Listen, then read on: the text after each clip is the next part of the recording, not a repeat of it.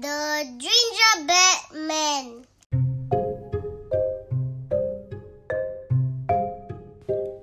Once upon a time, a little old woman made a gingerbread man. She put him in the oven to cook. Soon, the gingerbread man was cooked. The little old woman took him out of the oven. The gingerbread man jumped up and ran out of the door. Stop, little gingerbread man, shouted the little old woman. I want to eat you for my tea.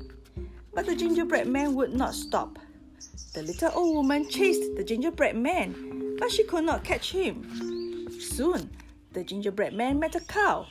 Stop, little gingerbread man! Moo, shouted the cow. I want to eat you for my tea. But the gingerbread man would not stop. The cow chased the gingerbread man, but she could not catch him.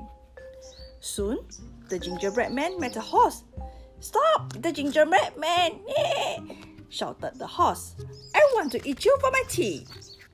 But the gingerbread man would not stop. The horse chased the gingerbread man, but he could not catch him.